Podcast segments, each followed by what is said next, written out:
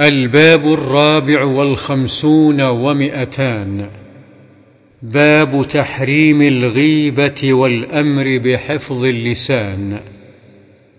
اعلم أنه ينبغي لكل مكلف أن يحفظ لسانه عن جميع الكلام إلا كلاما ظهرت فيه المصلحة ومتى استوى الكلام وتركه في المصلحة فالسنة الإمساك عنه لأنه قد ينجر الكلام المباح إلى حرام أو مكروه وذلك كثير في العادة والسلامة لا يعدلها شيء. وعن أبي هريرة رضي الله عنه عن النبي صلى الله عليه وسلم قال من كان يؤمن بالله واليوم الآخر فليقل خيرا أو ليصمت. متفق عليه. وهذا الحديث صريح في أنه ينبغي ألا يتكلم إلا إذا كان الكلام خيرا وهو الذي ظهرت مصلحته ومتى شك في ظهور المصلحة فلا يتكلم. وعن أبي موسى رضي الله عنه قال قلت يا رسول الله أي المسلمين أفضل؟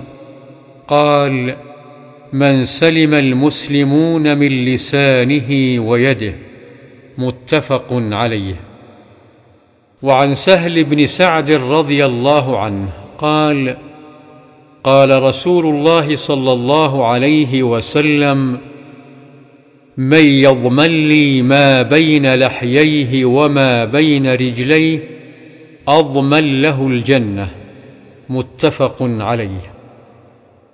وعن أبي هريرة رضي الله عنه أنه سمع النبي صلى الله عليه وسلم يقول إن العبد ليتكلم بالكلمة ما يتبين فيها يزل بها إلى النار أبعد مما بين المشرق والمغرب.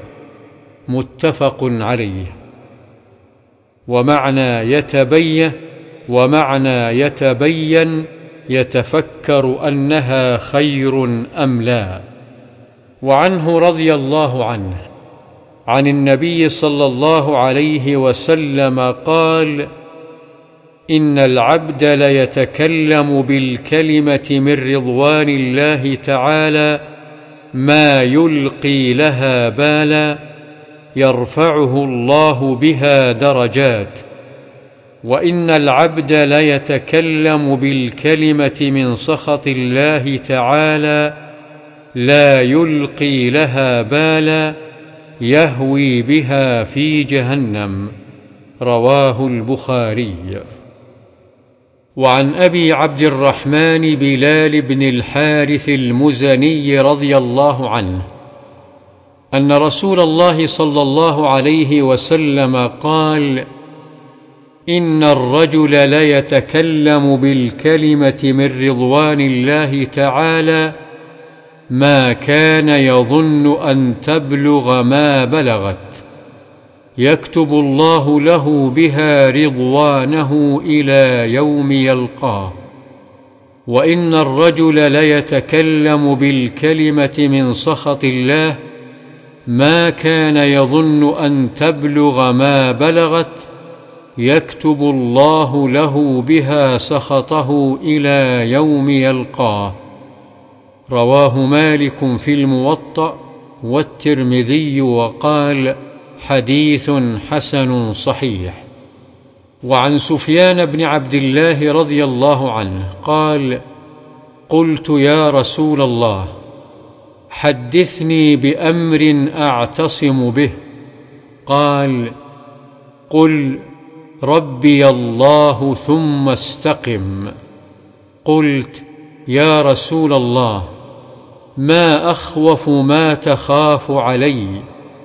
فأخذ بلسان نفسه ثم قال هذا.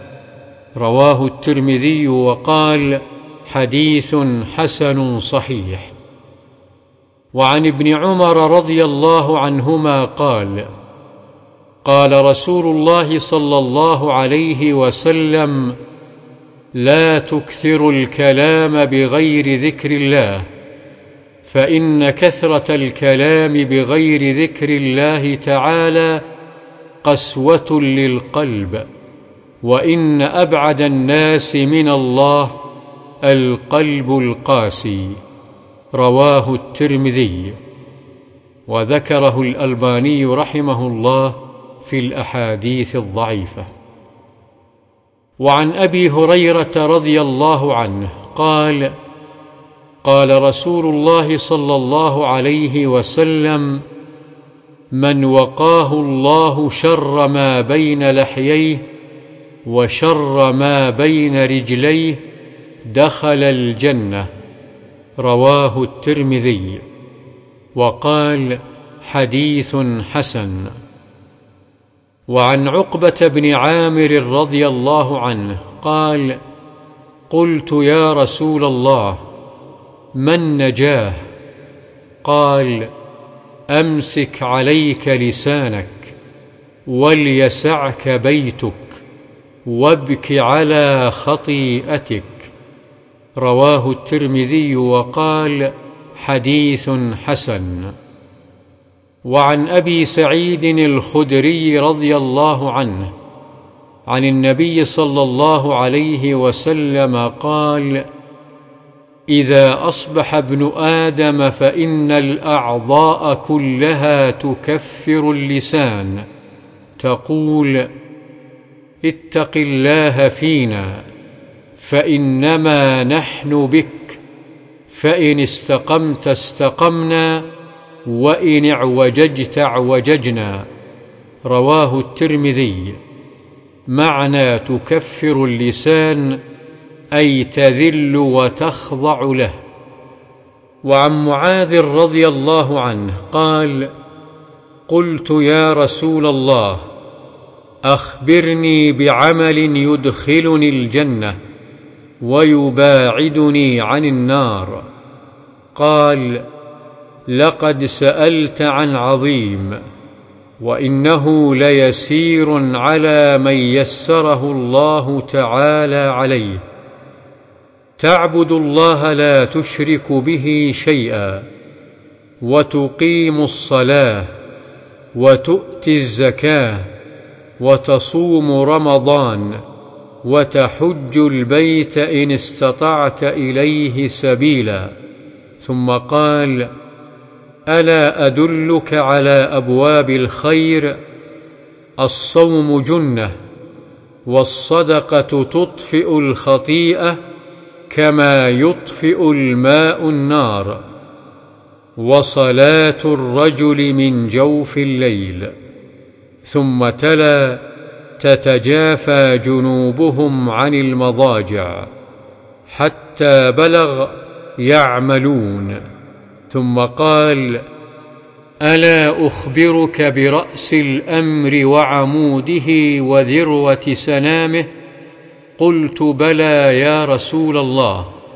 قال رأس الأمر الإسلام وعموده الصلاة وذروة سنامه الجهاد. ثم قال ألا أخبرك بملاك ذلك كله؟ قلت بلى يا رسول الله. فأخذ بلسانه قال كف عليك هذا. قلت يا رسول الله وإنا لمؤاخذون بما نتكلم به. فقال ثكلتك أمك. وهل يكب الناس في النار على وجوههم إلا حصائد ألسنتهم؟ رواه الترمذي وقال حديث حسن صحيح. وعن أبي هريرة رضي الله عنه أن رسول الله صلى الله عليه وسلم قال أتدرون ما الغيبة؟ قالوا الله ورسوله أعلم. قال ذكرك أخاك بما يكره. قيل أفرأيت إن كان في أخي ما أقول؟ قال إن كان فيه ما تقول فقد اغتبته وإن لم يكن فيه ما تقول فقد بهته. رواه مسلم.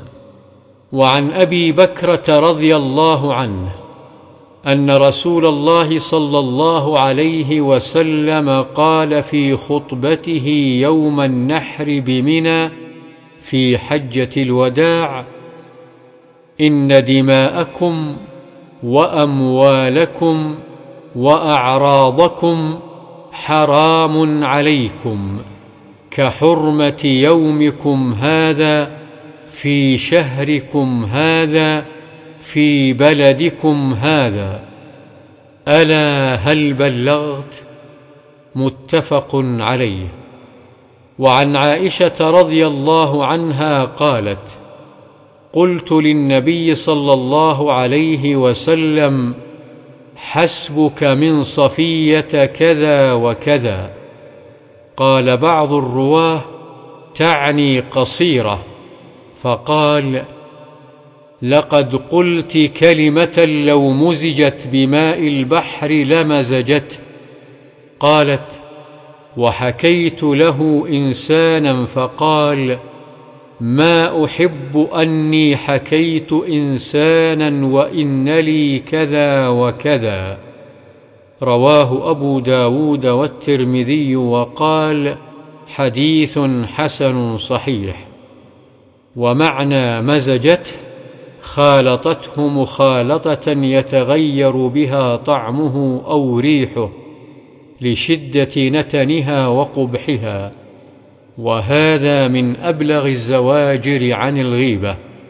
قال الله تعالى وما ينطق عن الهوى إن هو إلا وحي يوحى وعن أنس رضي الله عنه قال قال رسول الله صلى الله عليه وسلم لما عرج بي مررت بقوم لهم أظفار منه مررت بقوم لهم أظفار من نحاس يخمشون بها وجوههم وصدورهم. فقلت من هؤلاء يا جبريل؟ قال هؤلاء الذين يأكلون لحوم الناس ويقعون في أعراضهم. رواه أبو داود. وعن أبي هريرة رضي الله عنه أن رسول الله صلى الله عليه وسلم قال كل المسلم على المسلم حرام. دمه وعرضه وماله. رواه مسلم.